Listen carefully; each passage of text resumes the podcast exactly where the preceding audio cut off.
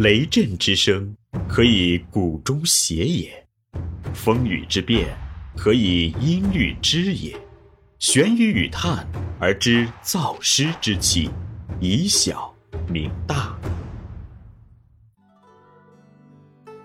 东方哲学是世界文化史上重要的精神财富，对中华民族乃至对东方各国都产生了极为重要的影响。东方智慧导读系列正是一本普及性的东方哲学读本。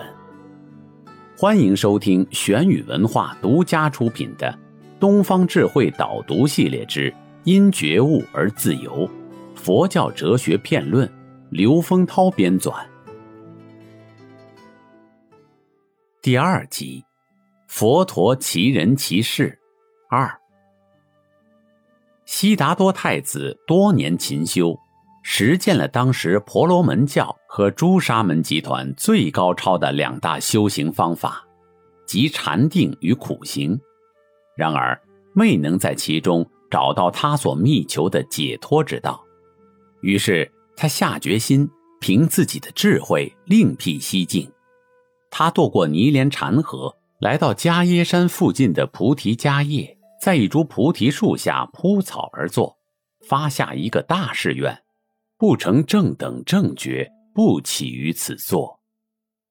然后自调身心，深入禅定，在第四禅的寂静澄澈定心中，用缘起的智慧观察参究生死苦恼的因果本末。观察禅定中所发宿命、天眼、他心等神通所提供的自他生死轮转的因缘，经三七日，在那年腊月初八日天将破晓之前，他于无意之间睹见明星，于此当下，终于豁然顿悟，了彻宇宙人生的本面，成为佛陀。他惊叹地脱口而出。奇哉！奇哉！奇哉！无疑众生而不具如来智慧，但以妄想颠倒执着而不正德。若离妄想，一切智、自然智、无碍智，则得现前。佛陀对自己的证悟充满自信，常自称：“我觉知圆满，已获一切智，永断死原本，不从他物。”道业已成，生死已出，自知不再轮回生死，知如实，见如真。悉达多成佛后，先在林中静坐了四十九天，然后走向人间传道度人。佛陀的初转法轮，就是向离他而去的焦尘如等五人，向他们宣说四圣谛。这五人。就是最初的僧团。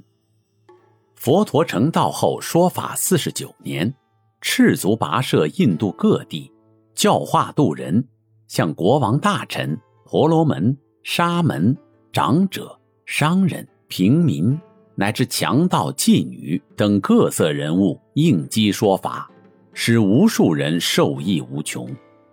他建立了庞大的僧团。其中僧尼弟子达三千之众，其中常随佛陀者有一千两百五十名大阿罗汉。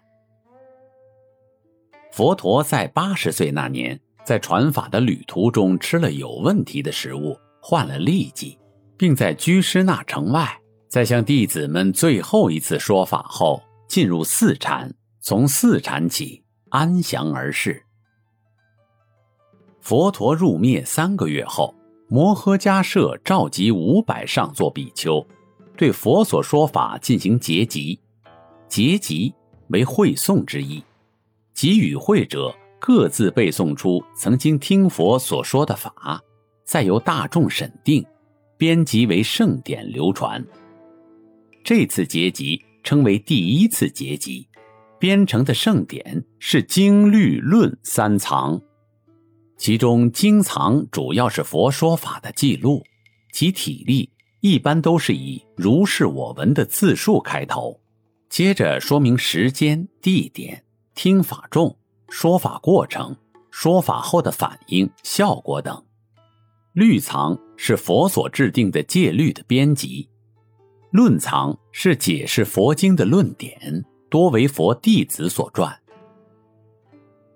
佛经的第二次结集是在释迦牟尼入灭一百一十年后，共有七百位高德比丘参加，所以称为七百结集。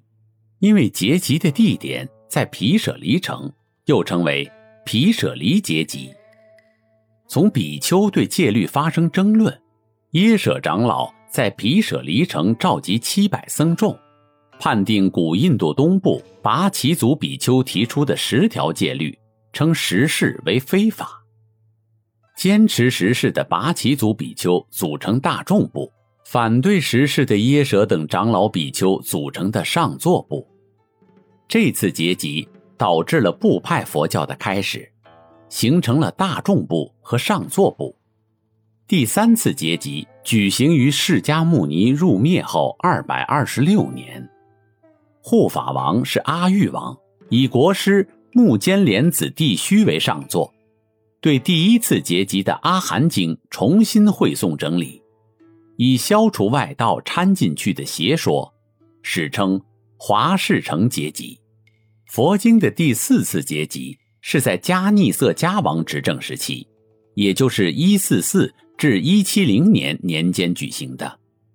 这次结集是由邪尊者的建议，以世友为上座，地点在迦湿弥罗。世友与五百比丘造论解释三藏，共计三十万颂，九百多万言。